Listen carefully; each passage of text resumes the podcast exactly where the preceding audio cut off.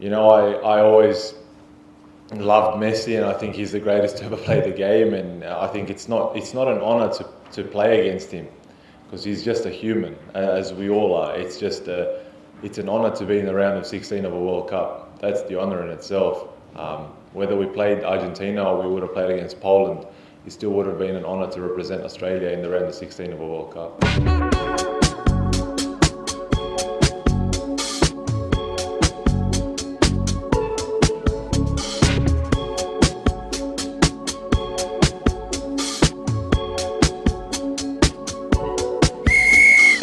Okie dokie, here we go with another episode of the 4 Man Wall, a podcast on Australian football / soccer at its finest.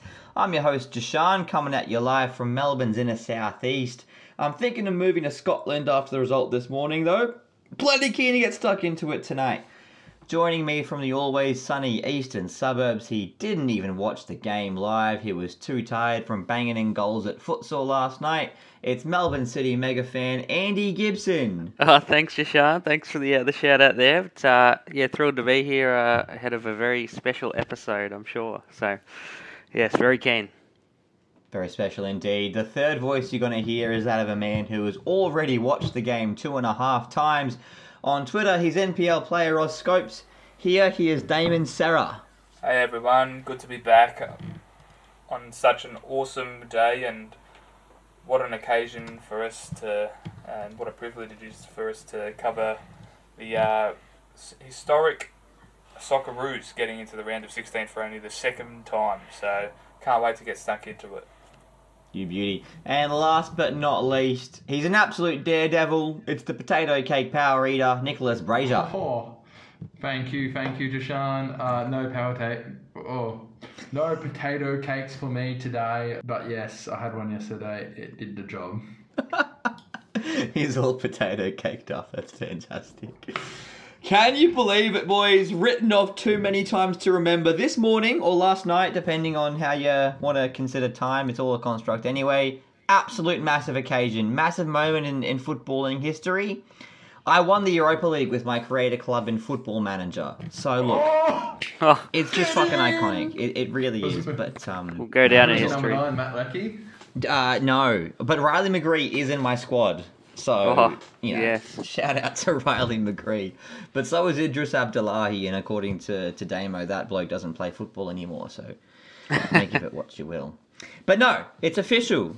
The Scotland B team have made it into the round of 16. We got the dub. Australia, we beat Denmark. It's ridiculous. Still can't believe it. We fucking did it, boys. We bloody did it. I don't even know where to start. Like for all this... for all the talk about these A-League players being pretty shit and whatnot, and here they are on the world stage getting the bloody job done for the mighty Socceroos. We beat the 10th ranked team in world football, Denmark. Jeez. We beat them. Madness. That's right. I'll run around real quick, lads. Where were you all watching the game, and how did you react when Leckie scored that beautiful, beautiful goal? I'll start with you, Nick. Oh, mate. You know, noble as ever, you know, I was in bed in my underwear, watching the game on my screen, my phone, and definitely woke up the miso there. And to that I say, you'd want to be woken up, you know, if aliens landed on Earth and when pigs fly. So it's only right I do so. Are you comparing Australia beating Denmark to an alien invasion and when pigs fly? More like a friendly alien invasion where they give you, like, unlimited beer. It's pretty sick, like, you know. Well, we must be getting a public holiday, surely. I don't know if Albanese knows what football is, but, like, wake up. I watched, well, I'll get back to that point, but speaking of free beer, you know how Budweiser has all that beer locked in the cage? Yeah. That's coming to us, because we're winning the cup, baby. Albanese said, I watched his 6-minute address. It was kind of funny. He should get a role on the podcast. He did a good job. He basically described every emotion. He was, but, like, no one was vibing with him. He was like... he's like, and then we were nervous when Tunisia went up, and he was like going through all the motions. He was like, and then Matt Leckie got a goal, and then, you know, a few nervous moments and the penalty that never happened, and then I turned to this Albanese accent is terrible. I love this Albanese. And Socceroos with Graham Arnold. Yeah. He's like, I'm sorry I couldn't give you a public holiday today, but I felt like 4 a.m. was a bit short notice. Yeah, fair. Well, announce it, Albo. Give us something, for God's sake. Give us... If we beat Argentina, killing Peru's identity was bad. Wait until... we end Messi's career. Yeah. 5-4 in penalties. Messi steps up. And Andrew Redmayne saves it. Fuck yes. The grey wiggle will come back. Can you imagine? Yeah, Argentinian football. Andy, where were you when Lecky scored that goal, and how did you react? Oh, mate, well, at the time it was happening, I was in bed, but... so was I. So, true. You'd better sleep, though. Yeah, that's the key difference there. Ashamed to say. But, yeah, when I watched the replay... I did know it was coming at some point because I did see the result, so I didn't watch it spoiler-free. But yeah, just once I saw that goal go in, watching the replay, that's the moment it actually sunk in that we won, you know, and got pretty emotional just watching that goal because I knew that was the winner. So yeah, it was amazing. It was goddamn amazing. And what about yourself there, Damo? Oh, I was in bed for... I set my alarm for 1:30. Mm. Woke up at 1:35. Okay. Get up, transit to the lounge room. Oh, lounge room. Fancy, man. Yeah. Nice. Turn on the TV, and I'm blessed instantly with the sight of Craig Foster, Mark Bosnich, Thomas Sorensen. Yeah. And whoever the host was. That's who you want to wake up to. She did a good job. I got myself in the mood. Mm. They also got me in the mood too, so I was pretty pumped. And then the national anthem start. I get up and start singing the national anthem at 2:00 in the morning. And I didn't wake up my family. That's how good it was. They must have been having a good dream after that. And then after that, I battled my way through the first half and then absolutely sent it when we scored and then absolutely shat bricks when we were holding on and then sent it again. After 90. Sent. 6 minutes. That was a beautiful tale. That was awesome. You took me on a journey there, mate. That was fantastic. I do want to send my condolences to Thomas Sorensen, who's just sitting there next to... I think I'm almost convinced that Mark Bosnich was drunk on that on that goddamn stream. He was ridiculous. But, that's pretty standard with Bosnich. He's either that or you know what. Yeah, fuck it all. I was at my desk watching it. I definitely woke up my roommates, and I definitely woke up the cat. But worth it for. I woke up the cat too. I said to the cat, "You got to come out here and celebrate, or be quiet." Cats deserve. You know, and it came out. You're giving Oliver. No, shit. Andy's giving Oliver. Your cat is Hugo Boss. My apologies. My bad. I think I might change my cat's name to Harry Souttar. Yes. About as big as Harry Souttar. Okay, well, you change your cat's name to Souttar. I'll change my cat's name to Lionel Lecky because that boy. Oh, what a fucking goal! Honestly, that's so good. Roommate was saying about that. They'll have to deal with it, mate. Right. Harry Souttar intercepts the play. He resets us nice and quick. Straight to Riley McGree. I said it from the start. McGree is a gun. Oh. Me and Nick were the only people who predicted him to be in our starting three for the Socceroos, and McGree has been fantastic since day dot. McGree. Oh, yeah. He did well there, boys. Oh. Gorgeous pass, finds Lecky, but then Lecky's got everything to do. And he cuts inside, but the defender matches him, so he cuts back outside, and then just the finish! Just pin. Go on, Lecky! Oh, God. And then we sent it. Okay, my first of my three burning questions. Three burning questions! So I'm going to go straight in here. Damo, answer, is Lecky in contention for greatest Socceroo of all time? Or has he already got the mantle? Well, next week... or Sunday, he surpasses everyone, along with Matty Ryan, as the Australian to play the most games at a World Cup. Indeed. Mm. So, on that basis, depending on the result, or disregarding the result altogether, I think he's in the top five Socceroos of all time. Okay.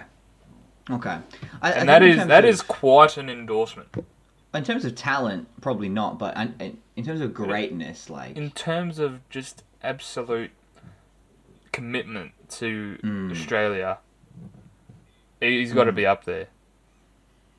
He puts in a shift every single time. Every single time he steps foot out on the pitch. Bloody hell. I mean, like, and it's testament to his fitness as well. Like, Goodwin out there putting in a shift too, but obviously Goodwin had to be subbed off at half-time for what we think is just fatigue. Hopefully it's not something more serious. But Leckie played, 70-odd minutes in the end? And just full steam the entire time. Yeah, that's it. When he's on, he doesn't go half-hearted. And he goes both ways too, so it's not like he just bloody spends it all getting us up the pitch. He gets back and he does the nitty-gritty stuff, and that's why he's just so good for us. Well, that's where he started his run for his goal. Like, he started from started in the D. He started in the D. Yeah, he ran. I think I saw it was like 80-odd metres, I think he ran from there to get the goal. 80 metres flat out. Yeah, and then to pull that off with that finish and getting through the defenders, everything under that sort of fatigue, just makes it even more amazing. That's in top five Socceroos goals. When I full sprint for 80 metres, I need to lie down. That's right. Need to throw up. Yeah. And that bloke cuts in, cuts out, and just made it look easy. Fuck Craig Foster for ever implying there was any luck there. No, he definitely meant to nutmeg the Danish defender and find the bottom right-hand corner. 100%. Definitely. Like, he's a legend. And obviously, Andy, the Melbourne City mega fan, you must be pleased. Oh, he's mate, doing it for your club as well. So chuffed. Like, I would have been chuffed no matter who scored it, but it's just poetry, Oh, it's gorgeous. Melbourne City mega fan. Putting us on the goddamn map. But again, I think... in all his glory. I think it's another situation of, obviously, Duke scored the goal against Tunisia, but we all kind of agreed that Harry Souttar was man of the match. Yep. Is that a similar situation against Denmark here, fellas? Because another clean sheet, 2 clean sheets in a row. Yeah. Souttar was a gun. Are we naming Souttar as man of the match, fellas? I suppose we could do that. Or Kai Rolls, I reckon. I reckon there was both a decent shout for both of them. Yeah. But probably just Souttar, just because of just the way he attacks the ball and just seems to get his head on everything, whereas Rolls is a little bit more... positional based and just smarts based, whereas you just see Souttar coming out with all these big clearances and stuff. But that's not to take away anything from his man marking and stuff, which has been on point since I think you tore him a new one after the France game. So yeah, well, the whole defense in the France game was pretty shocking. Yeah. But the way they've turned it around has been truly spectacular. Souttar's so mobile. Like... yeah, for a big bloke, exactly, eh? Like, he can get moving. Like, he's not like these big blokes who you just see that... like the most unathletic person ever. This bloke can jump and he can sprint and... He's just an athlete, 2 metres tall. That's it, mate. Andreas Christensen might be cultured, but he doesn't have the goddamn legs that Harry Souttar does. Yeah, exactly. Barcelona, hire him. Let's fucking go. Surely he's off to a big club soon. You'd have to think. Surely.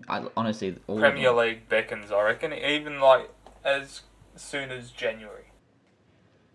Yeah, wow, there you go. Yeah. Rolls as well. Damo's right in mentioning Rolls. I mean, Bajic has been a star the entire tournament. And even though we've had 3 right-backs in 3 games, I think... both... Yeah, look, Atkinson, obviously, unfortunate way to start the tournament up against Mbappe, but... yeah. Just thrown straight under the bus. Yeah, it was 100%. Just, you are a... But it was the best option for it. Oh, I think it would have happened...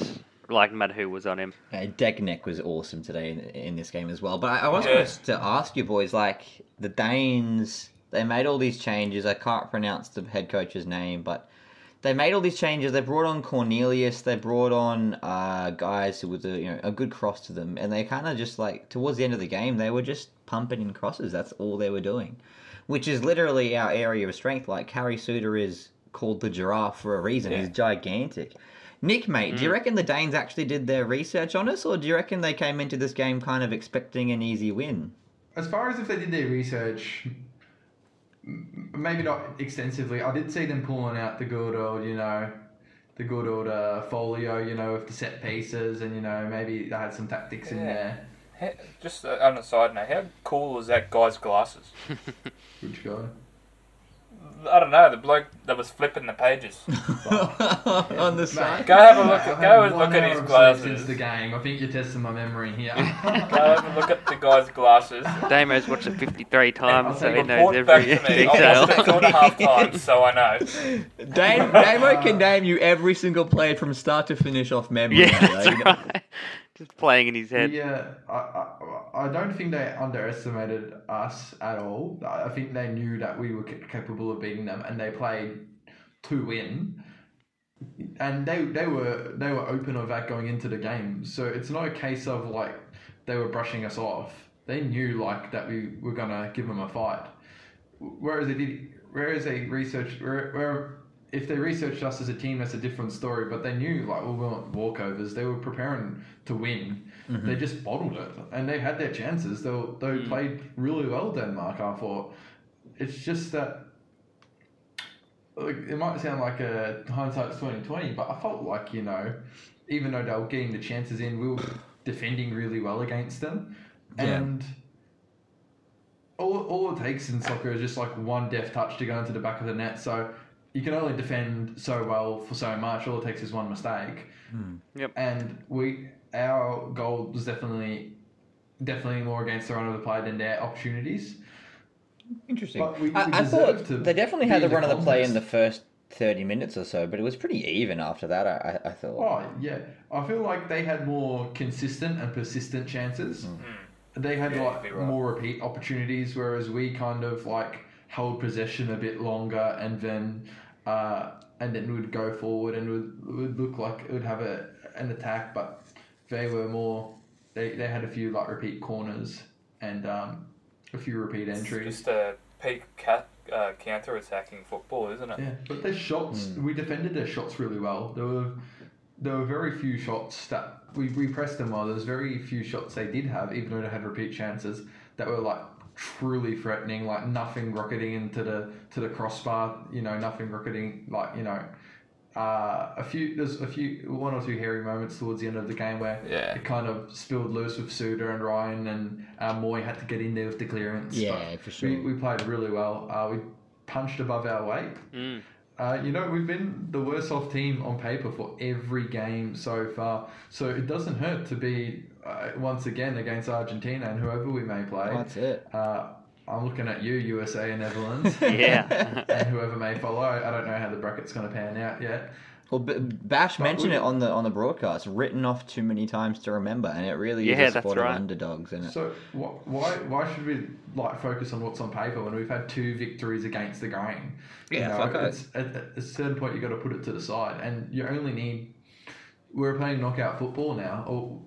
In a World Cup, 3 games feels like every game's a knockout, but you just need to focus on one game at a time, and it's not. Yep. It's not even like a Champions League where the tie can turn into group stage. We just need to focus on what's ahead of us. And Argentina, I'm talking for a while here, sorry lads, but Argentina have a team of superstars, but they also have quite a lot of team players. They're not. It's not like France where it's superstar. They're a lot more vulnerable than people might think. This is the weakest Argentina team that have gone to a World Cup in recent. Oh, I think history. So. They're lying on two 35-year-olds. They're two sides of the coin. One side is. We can't just disparage them because they don't have superstars in every position. I mean, of course, because you need good team players. You don't need 85 overall rated FIFA players on your World Cup squad. You need team players. Yep. And because we're in the same boat, but who's to say that you can't get past their fullbacks?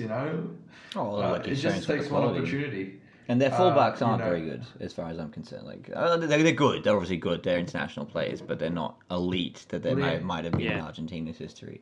And I think you mentioned like Denmark had a few moments towards the end of the game. They also had their moments at the very start.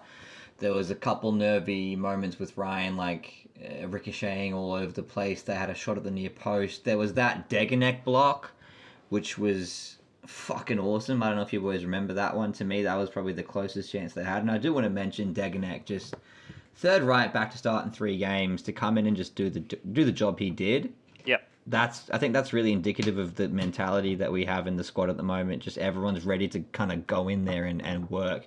Even Backers coming on in the second half showed that as well. But Degenek described his defending style at the end of the game as trying to block bullets aimed at your family, which is pretty intense. That. And obviously links back to what Damo mentioned in the last pod about kind of his history and... What a story. Oh, yeah. I think Australia's, our football, our international team has always had, you know, immigrant players in there who have, you know, been very vocal about their past, and Degenek is continuing that tradition and really kind of, it's an amazing story. And awesome to fucking see. Yeah, they put everything on the line for the country, you know. While they may not have all been born here, they love the country so much, and they love the team. And yeah, they just do everything. Like that quote you just said, Jashan, just shows the mentality of the players. Mm-hmm. So yeah, it's amazing to see. That's it, and I think it is the mentality. And look, a lot of like Arnold has come under a lot of criticism for maybe his tactics or lack thereof, but he has instilled this kind of mentality in the squad. It must be said, and it's fucking awesome to see. Like, yeah, absolutely. Yeah, that's right, and I think we're really showing the importance of creating a really good team environment at these tournaments. And obviously at the Olympics they had the same kind of vibe, and this tournament, the World Cup, it seems like they've just continued on with that. And obviously it helps when you've got Tim Cahill there, who pretty much got the Socceroos to camp at the Aspire plant, the Aspire Academy, training pitches academy. Oh, yeah.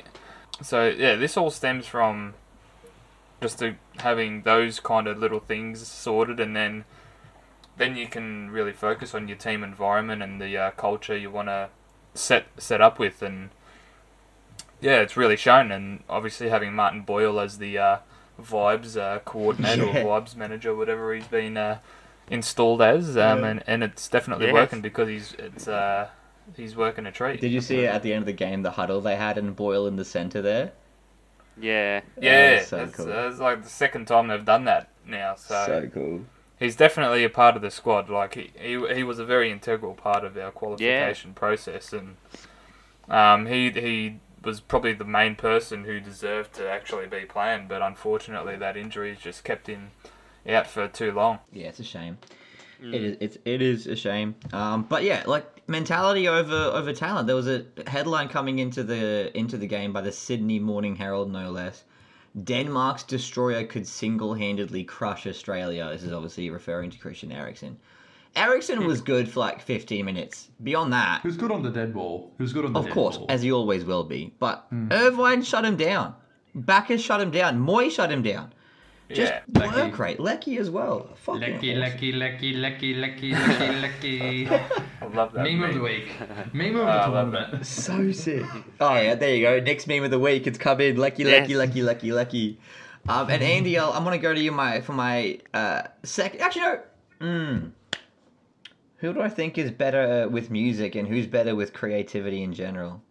Nick, I'll go to you. Sorry. No. That's question of the night. That's a fair decision. Actually, I'm going to take that as a bit of an insult. Cop that. Especially on the day of my Spotify. Yeah, mate. Let me name my rap. What should we name this generation of players? Because they're not the golden generation. Foz mentioned that about 100 times on the broadcast, but they are now a moment in history for Australian football. The battler generation. Oh yeah.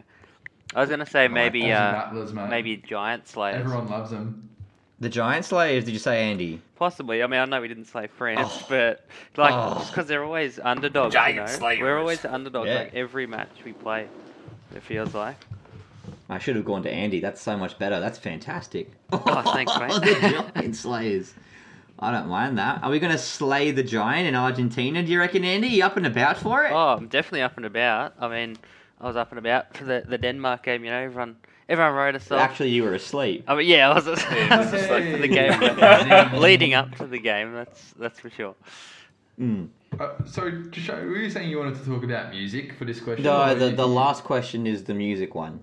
Oh, I've got a music answer for that actually. So, but you can ask Andy or Demo, whoever it is. But I had a very special connection with music this morning. I'd like to share. You know what?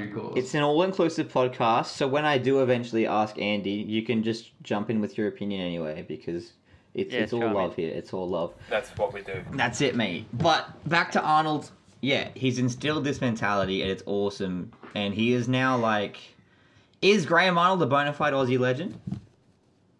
Yes. First time back-to-back wins in a World Cup. First clean sheet since '74, and then you got a second clean sheet. We've scored in every group game.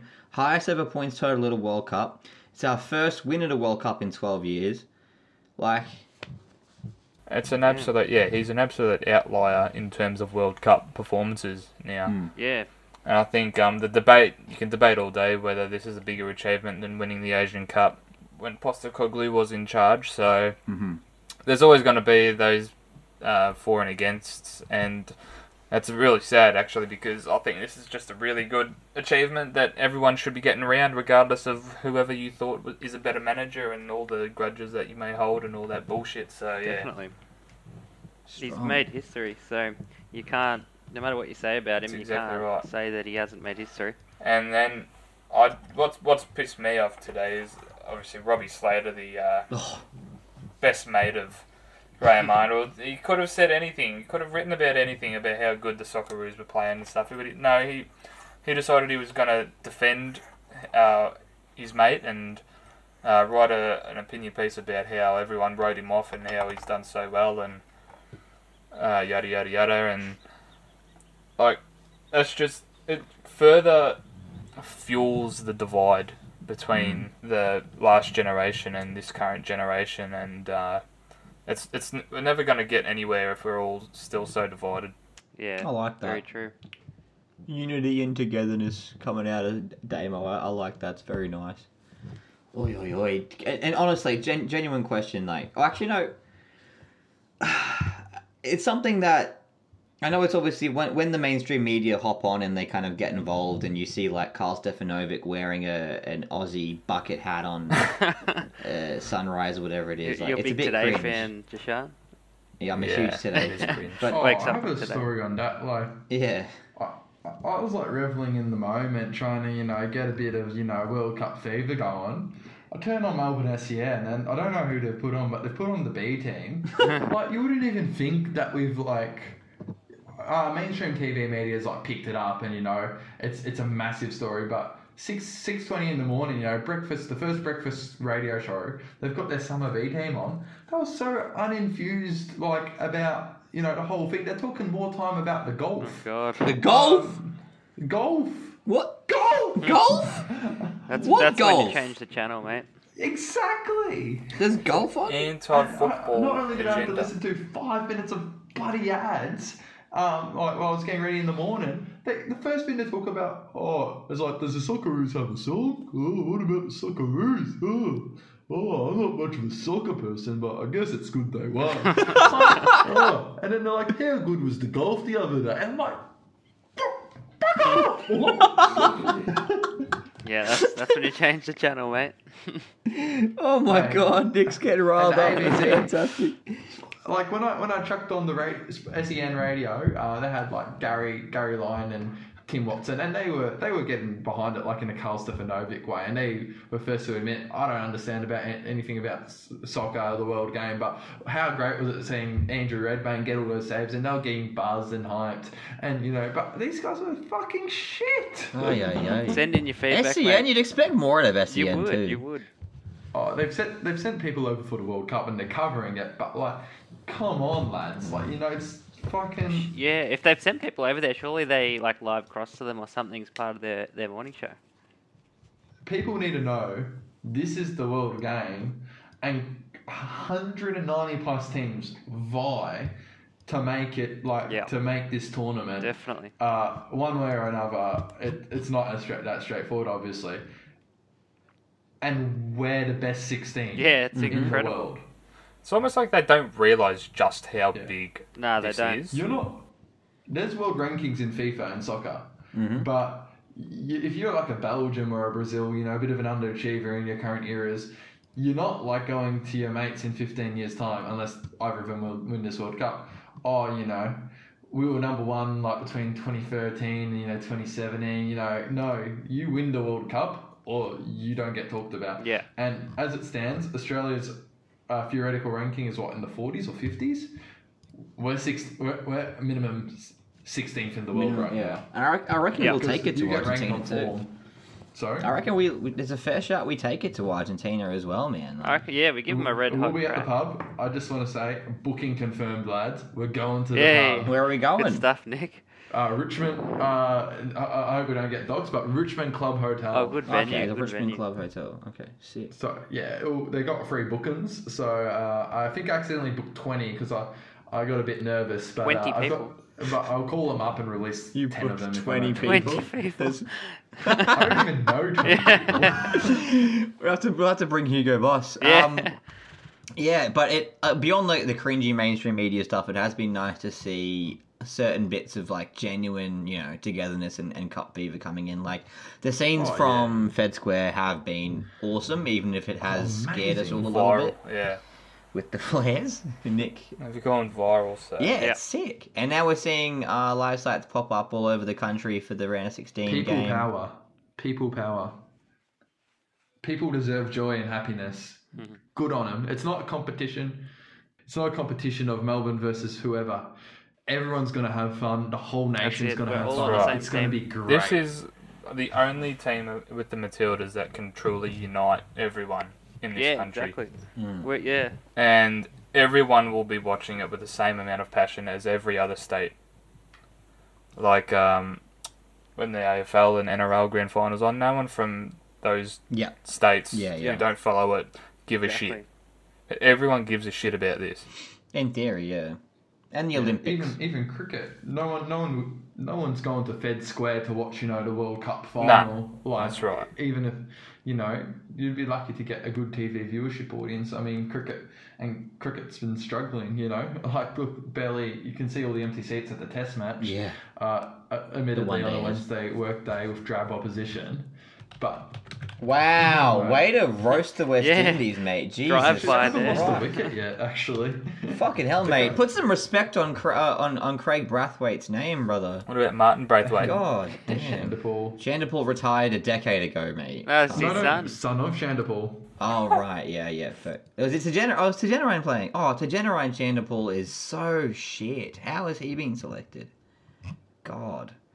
It's not a cricket podcast, but Nick, you preach all this love and unity, but in the Google Doc you wrote, and I quote, Melbourne is... I don't write anything in the... I don't write anything. If you cut me off one more time, I'm going to go to your house and slap you in the face, Nicholas. You don't even know where I live. I've been there. I've been to your apartment. Yeah, well, it's a bit different now because now we've got furniture and... That makes zero difference to where the apartment is located. Maybe you got up and moved. Like, you wrote, and I quote, Melbourne is best city, Brisbane is average. So, you know, like... Wait, when did I write that? I don't touch the running sheets. Someone's framed me. You admitted to this. I can just bring the recording. Did I admit to this today? Yes. Oh no, that's because I was talking on the pod. That's because I was when we were talking with Matthew on the first podcast of the World Cup. We were having a bit of banter. I thought I was admitting to that. No, I'm not admitting to writing anything. Brisbane is an average city, mind you. Well, then who wrote Melbourne is best city and Brisbane is average? Who wrote that? It wasn't me. You see Damo laughing in the background this whole time. Okay. I apologise, Nick. Nick's been just slaughtered. But it's cool to see live sites popping up all around the country. There's a hotel in Sydney that has officially changed its name from the Sackville Hotel to the Socceroos. Fuck yeah. Which is quite nice, I reckon. And cup fever is taking the city. And what do we reckon, boys? Like, can we beat Argentina? And how do we beat Argentina from here? Belief. Yeah, belief. The same values and stuff that we've gone into the other games with. Yeah, I think... Fair. Just need to follow our structures and catch them on the break or whatever and just get into our structure and just hold out. Same thing. I don't think we need to change much. It's effective. Fly in Lockie Wales and play Marco Tilio on as the super sub. Like Lockie Wales. Interesting. Lockie Wales? Yes, lad. Lockie. We had Duke in that game too, actually. He was he was too.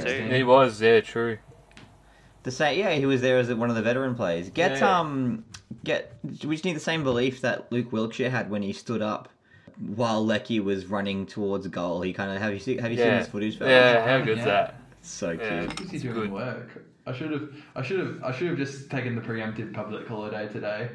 But you know, I'm saving my sickie for that Monday after we win the World Cup. So nice, mate. Lock it in now. Fair shout. Yeah, they're truly iconic moments popping up all over Australia. How great would it be if we bet the Palms? That would be the best.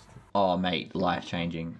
There was a dude I saw wearing a Melbourne Heart full kit last Friday. King. Where was that? I saw the Melbourne Heart at the bar. Down on ground level, he had the hat on, the scarf, the jersey, everything, and I was like, "Fuck me!" Which era, like the red the predominantly white or the predominantly red stripes? Red, mostly red. Yeah, so a bit in the second half of Melbourne market days. Okay. Well, still, it was nice to see. Yeah. And, it's iconic. Harry Kewell wore that kit. Yeah, mate. Harry Kewell, the greatest commentator of all time. But that brings me to my last burning question of the night. So at that bar last Friday, we beat Tunisia 1-0. I was working. You boys were mostly present, watching the game. It was good. And when we won, I chucked on Waltzing Matilda as like a celebratory sing-along song, expecting it to get a rousing response. But I've got to be honest, very few people slung along to Waltzing Matilda, maybe one or two half-hearted attempts, and I was quite disappointed. Exactly, too many hipsters. But I'll throw to you, Andy. What song should I have played instead? I would have gone with Land Down Under, to be honest. Yeah. I mean, pretty... The remix or the original? Ooh, original. It's a big question. It is. The remix is... I'm vibing to the remix way more than I thought. I think what makes the remix good is that they Colin Hay redid his vocals. Oh, really? Oh, yeah. Redid his vocals. That's what it's got a bit of an edge to it. But I'd be happy with that. Story at the same bar, you know, you just don't have the pulling power at that bar you work at. I was there. I was speaking to your owner. Okay. And I was like, chuck us a song on. He's like, after we won, he's like, yeah, what do you want? Men at Work, Down Under. Oh, yeah. You know? And, you know, he's like, I'm putting them on next. Okay. And everyone was vibing to that, so maybe you just got a poor taste for music. Oh. I didn't actually hear the song. Look, I think Waltzing Matilda is a better song. I'm sorry. I'm sorry. I disagree. From pure vibes, you're not just going to go into bloody... Waltzing Matilda, eh? If I want pure vibes, I'll go get on the beers, the Dan Andrews. Yeah, Waltzing Matilda is like a good like when you're like in the second or third point into celebrating, I reckon. Okay. And you're like, in America, in New Year's Eve, they sing that song like, and all acquaintance we. It's like cringy. Yeah. Always in their New Year's Eve. I don't understand it. It's not our tradition, so but that's the kind of vibe I get, you know. Yeah. Like you're going, waltzing. So I see merit, but when the hype is real, Men at Work for me. Interesting. There you go. Well, you know what? You live, you learn, boys. You live, you learn. Just like Arnie and the boys did after the France game. I'll learn and I'll come back stronger than ever next time. Can I give you my playlist? From today, like a bit of a Socceroos snapshot of what I listen to. On the morning. Sure. Are you giving us your Spotify Wrapped right now, mate? Well, I haven't actually looked at my Spotify Wrapped yet because I've been too engrossed in the Socceroos. Okay. But if today is the first day of Spotify Wrapped, considering I'm a bit of a hip hop listener, pop music, R&B, if today's the first, I like all these songs I'm about to mention in moderation. But it's going to be a very confusing day for the first day of my Spotify Wrapped, when it's probably suggesting, like, you know, Drake or something as my number one, and then, like, you're going to have a bit of a cold chisel in the mix. So we got a bit of Down Under, original and remix, a bit of Waka Waka. Oh, you're a bit of Waka Waka. Right. You got to play Waka Waka. A bit of a Thunderstruck. Oh. A bit of Leaps and Bounds by the hack himself, Paul Kelly. The heck himself. A bit of modernity, a bit of Tame Impala. The less I know, the better. Oh, right. A bit of Euro trash, Freed from Desire by Gala. Oh yeah. Yeah. A bit of Midnight Oil. Fire. Midnight Oil, Beds of Vernon. A bit of Never Tear Us Apart. A bit of Great Southern Land. A bit of K-Shan. A bit of Eagle Rock. I got the big reaction out of it, right? Got a bit of Eagle Rock. A bit of a It's a Long Way to the Top for a Sausage Roll. Oh yes. And this I didn't have Waltzing Matilda, but the slow song to cap it off. I Still Call Australia Home, Peter Allen. Oh. No Horses by Daryl Braithwaite. Yeah, no, I listened to Horses on the weekend, so I was already horsed out. No Johnny Farnham? No, fuck off! Look, I already listened to Daryl Braithwaite and Johnny Farnham on Sunday after we got Tunisia, so I was already a bit like maxed out. You know, you can only listen to so many of these guys, you know, a year, let alone in a few days' time. No Johnny Farnham. No, the way you asked that, no Johnny Farnham. You were completely like shocked and appalled. I'd just like to say, K-Shan goes off at weddings. K-Shan. Oh, K-Shan. K-Shan. Go K-Shan. But like, and it's a song I've never listened to unless I'm absolutely hammered, and it goes off. It's just one of those songs that when you're at a pub on a Saturday night or something, you're just yelling out at the bloody the vocalist saying, "Do cakes in." Oh my god! Okay, let's bring an end to this music chat. I'm glad I brought it up. Start a podcast for this. We've gone from a politics podcast to a music podcast in the space of 4 days. Well, this is shocking. Is there anything else you boys want to talk about from the Australia game before we quickly run through the rest of the World Cup? There's no other rest of World Cup, but we can do that. Yeah, that's it. Okay. I'd just like to say I want to see this momentum bring forward into the A-League, and I think I hope it will. And Australia loves football, and the A-League has shown up on the world stage, and we deserve respect. Respect, man. That's respect. This will have lasting effects on the next gen of young fans and so forth. So yeah, it's the best. Obviously, for many it was the Uruguay game, and for some it was Tim Cahill's goals and all the rest. But yeah, this will be someone's Tim Cahill's goal or John Aloisi's penalty. Massimo Luongo at the Asian Cup. Oh, what a banger! Yeah, that's exactly right. That this will be some kids or someone's turning point to say, yeah, well, I really want to get into watching or playing football. So that's right. Yeah, that's exciting to find out. That's what Matt Leckie said. There was a quote I saw during the week that said, like, as a kid he wanted to be an AFL player originally, and then he watched the 2006 World Cup and decided he was going to be a footballer, and look at him now. Fuck oath, that's awesome. Scoring on the He watched Josip Simonic get 3 yellow cards in one match and thought to himself, that's me. That's me. It is the best form of marketing for Australian football, though, isn't it? Like, absolutely. It is. You can't make it. No other sport can do it. And it's just a shame that the government doesn't see it. I know, definitely. Maybe rather than getting pumped by Peru at the last World Cup to finish it off, like, this is just awesome. And that Denmark back four or back five or whatever, they all play in big 5 European leagues, and Matt Leckie has just torn through them as a bloke who plays in the A-League. Yep. So what it could do for the domestic game is also just potentially huge. 100%. Yeah, well, he, Matt Leckie's definitely had his last 8 years or so in Europe, so credit to him. Yeah, but still, like, you know, still. But it's also, you know, like, good that caliber of talent wants to stay in the A-League, you know. Mm-hmm. He's a great caliber of talent for the league. He might not stay in the league till his retirement. I foresee him definitely cashing in on, like, maybe Southeast Asia for a year or two. Yep. Maybe. He's only 31. Cheeky trip to India to join Dimi Petratos. I also want to celebrate the fact that we're hosting the Women's World Cup next year, and I can't wait to see the streets football fever take over again. Oh, it'll be a bit more chilly, but the games will be in prime time, and if the Matildas have a good run, watch out. Which they should. Amazing. Yeah. Yeah, unless you're Matthew Hume and you're an eternal pessimist, then you don't think they'll even top the group. That's right. Don't ask him for your tip. That's it. Tips. And also, shout out to the Liberty. The Liberty A-League Women's has started up as well, I do believe. So that's in full swing. Shout out Matthew Hume for always blaming me for jinxing the team, but the Socceroos still win. So who's the jinxer? That's it, mate. That's it. Well, and also, we can't get our hopes up too much because look, an incredible lack of faith got us this far. No one believed in Graham Arnold. No one believes in us after the Oli Roos tumbled out of the Under-23 World Cup.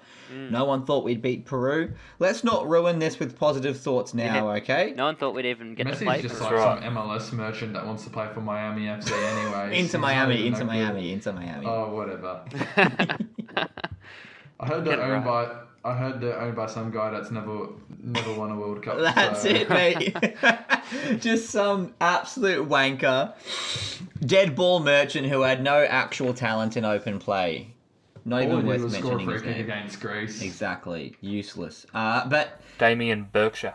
Bollywood actor. I mean, Brett Lee doesn't own it, bloody MLS. You saying, he could if he wanted to, but he chooses not to. It's the greatest thing of all time. What did you say? If he wanted to, but he doesn't have the time. He's too busy, mate. That's right, he is. Hasn't got time to be running some. Well, I just want to say that the USA are a fully sick dude. They totally made it into the playoffs, yeah. The LeBron James of soccer, Cristiano Pulisic. I love that dude. And just a quick shout out to Coach Greg for being an absolute chad for getting us into the next stage, man. That was totally awesome. And my dude Weah was totally sick. What a score. But the ref didn't allow it because he was offside or something. So yeah, my boy, keep doing your thing. This is the greatest podcast of all time. All football Australia, but this is gonna be like a graph, and it's gonna be the greatest Four Man Wall podcast of all time, and Australia's greatest ever moment in the World Cup. And it's gonna peak at the same time, and it'll be glorious. Wait, shout out to Jonah Hill. Can't call a coach a Chad. That's spectacular. Okay, there were other games in the World Cup, and we should probably run through them. Roger Chesney, Giga Chad.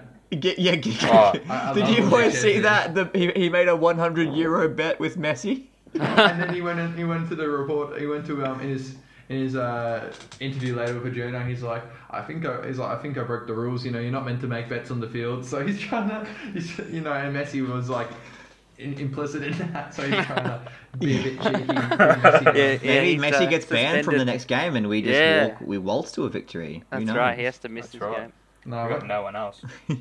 Messi side stream because he's twisting and turning too much in his bed late at night, having nightmares of Andrew Redmayne saving his penalty, having nightmares of having to look up 3 meters just to see Harry Souttar's face. Oh my god, he's gonna get in a sore neck.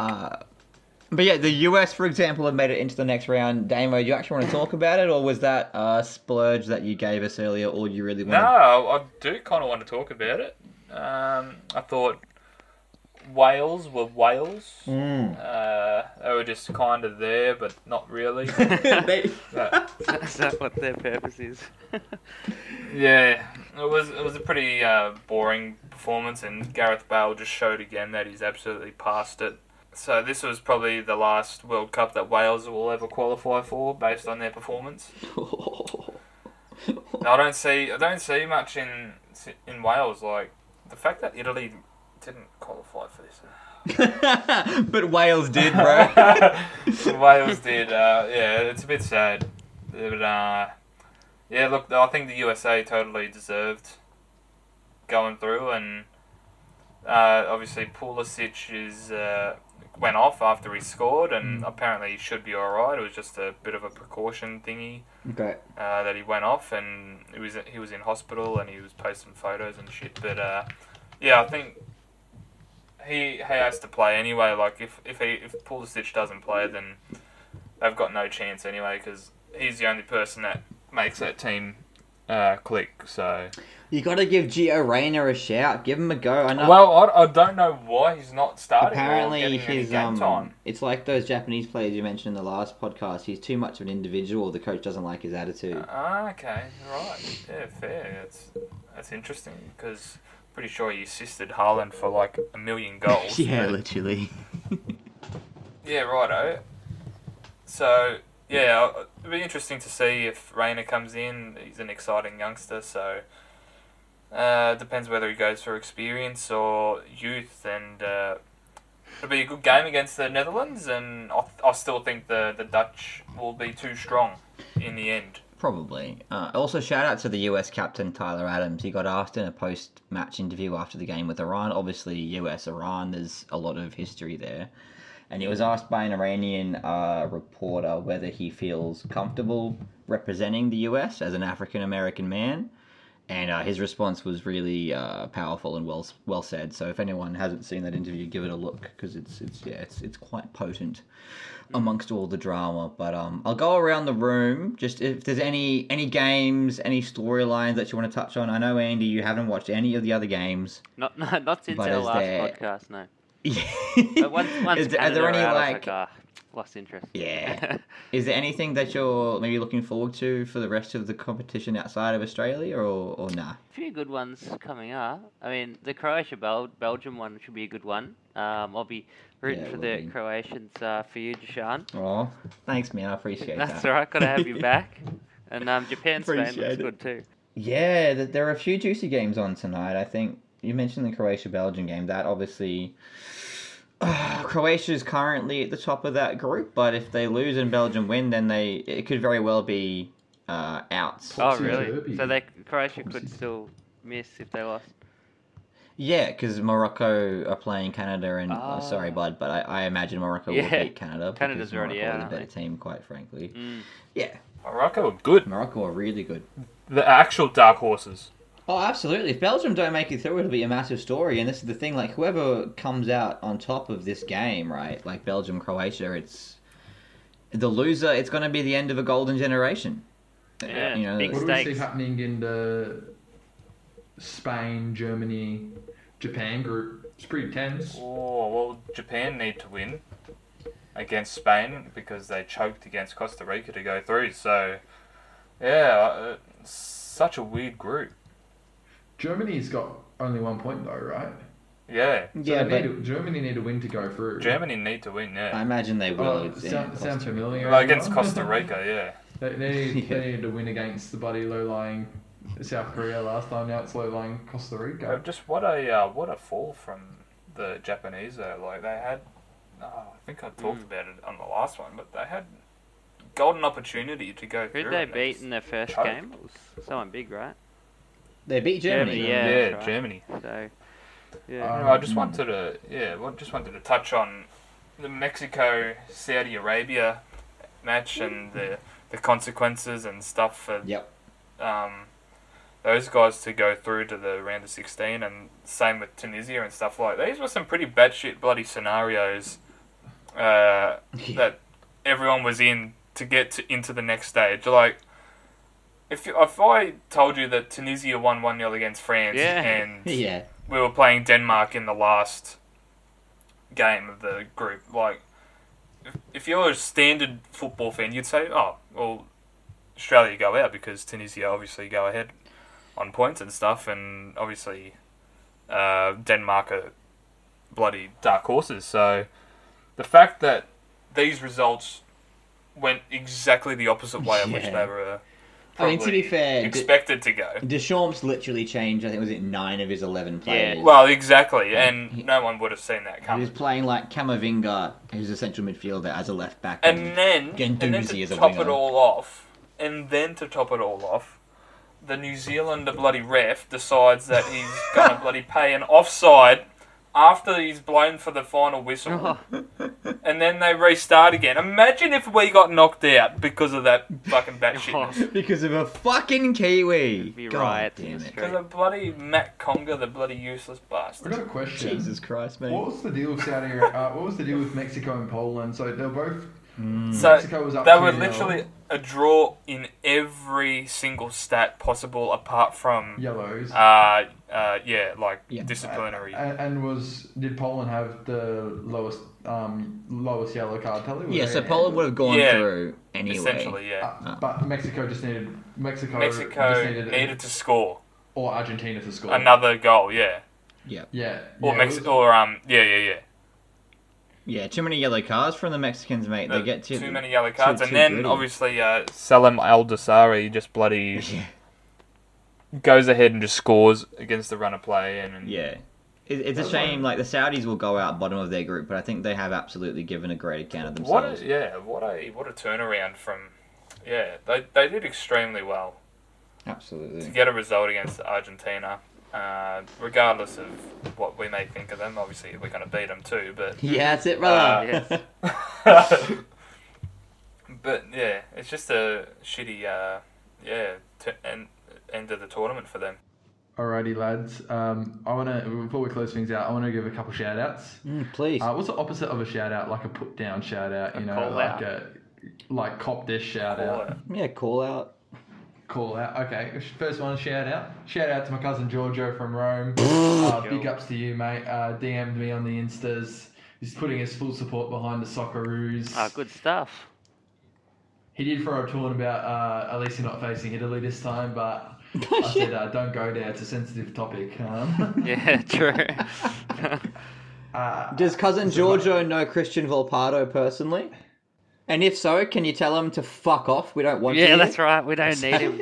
Apparently someone saw... This is rumour of the century, but apparently someone saw Cristian Volpato this morning at the Star Casino. Really? Really? Yeah, he's in Sydney. Because AS Roma played a friendly in Japan, and he must have been given some time to go back to Sydney during the break. Okay. Yeah, and then I want to give a big anti-shout out to all the Euro snobs out there, and particularly this one I still have on my Instagram socials, who always posts like 10 different things. He has a club in Germany, Spain, France, England, oh, you name it. Everywhere plus the A-League. One of those classic people that have a club in every country. Like, gross. Euro snobs. I want to say a big, Messi fanboy, Ronaldo fanboy. I want to say a big get stuff. Everyone's getting a bit riled up, fellas. Yeah, yeah. Up the heat. Cop that, Show some loyalty and just stick by. I understand he might have a few national allegiances just due to where he's lived.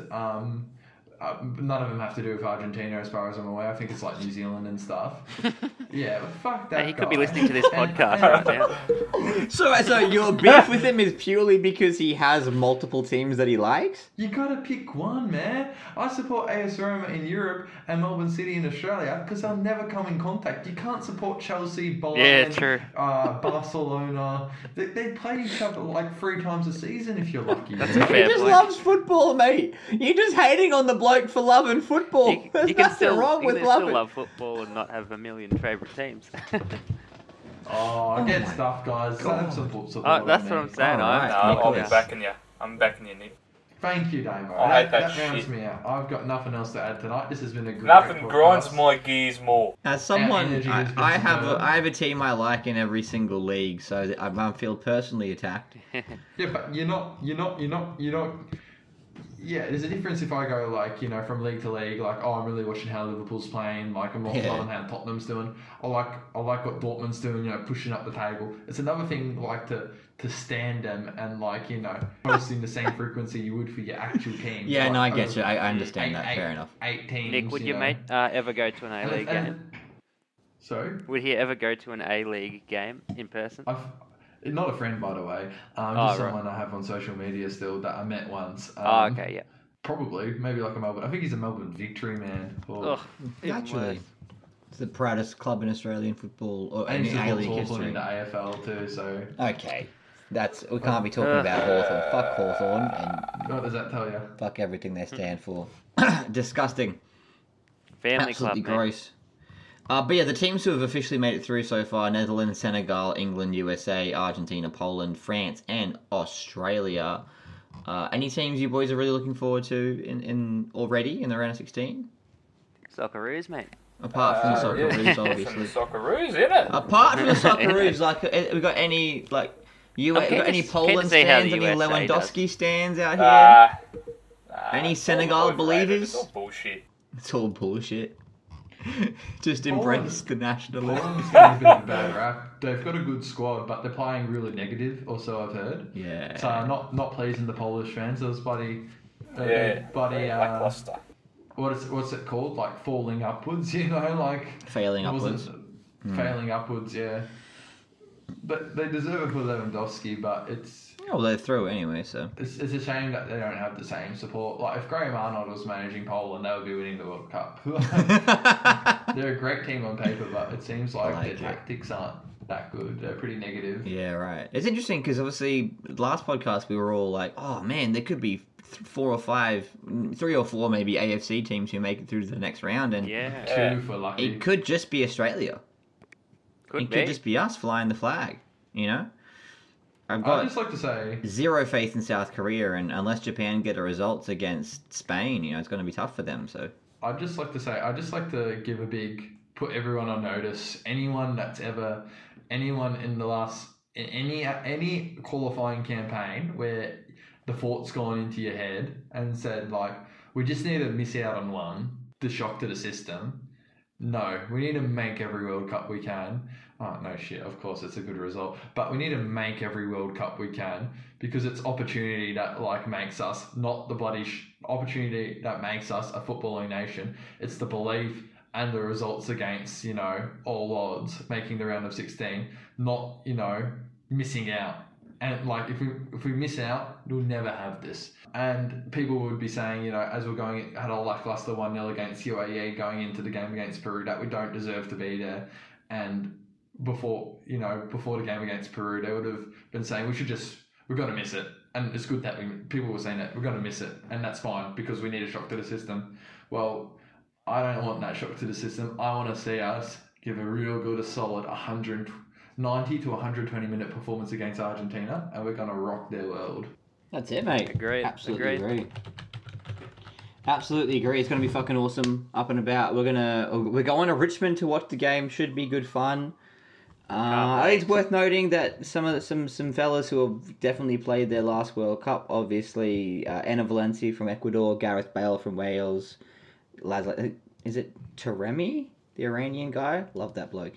Great player, and we might see a Luka Modric and Ivan Perisic tonight, or, you know, a Kevin De Bruyne and Thibaut Courtois, you know, depending on how that result goes. Right. So things are starting to get real. Chiellini, who's played his last, who was ahead of a trend and played his last World Cup game in 2014. Memo Ochoa probably played his last game. Oh, I'm gonna miss Ochoa. Oh, Jesus, hope not. I reckon he'll be there in. Oh, it'd be so good to see him in Mexico at 41. That would be awesome. It's got to, mate. Keepers have... How good would that be? Keepers have greater longevity, so you got to have your fingers crossed there. Yeah, Buffon played into his 40s. There's no reason why Ochoa can't. Liam Reddy's 41. Schwarzer. Liam Reddy's. It's all the greatest keepers you got. Gigi Buffon, Guillermo Ochoa, Liam Reddy. Yeah, you know, that's the standard. 100%. In that order. All right. Well, shall we peace out? Yeah, we should. And I want to leave us on this note. I think it's poetic justice that Qatar, who robbed us of a World Cup bid with rampant corruption, have exited the tournament. Clearly is the worst team here, while we have gone through. So, yeah. Good call. It's sick. If you really want to send a message to Qatar, never go to Qatar again. Because that's the whole point of this World Cup. I wouldn't anyway. But also a quick shout out to Qatar for actually hosting our games when we couldn't actually play any of our games in Australia. That's true. The qualifiers, yeah. We do have to give them some sort of thanks.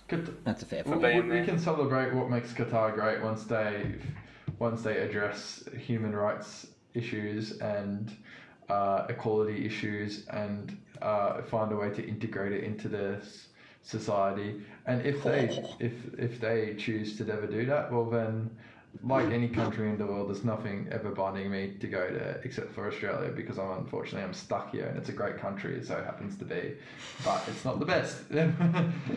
Look at us getting all nationalistic. Any other points we want to make before we wrap things up, fellas? Oh, I'll say shout out to our American guests for joining us on the pod today, whoever that was. My downtown LA accent. Downtown. It's got its own accent, downtown. Okay. Specifically downtown LA. Yeah, I like it. Downtown LA, not just LA, downtown LA. In the suburbs. The burbs. The burbs. All right. And with that being said, thank you, boys, for joining me today. It's been an absolute blast of a podcast. Oh, pleasure. Time for bed. It's 8:30 now. All right. This has been the 4-Man Wall. Thank you all.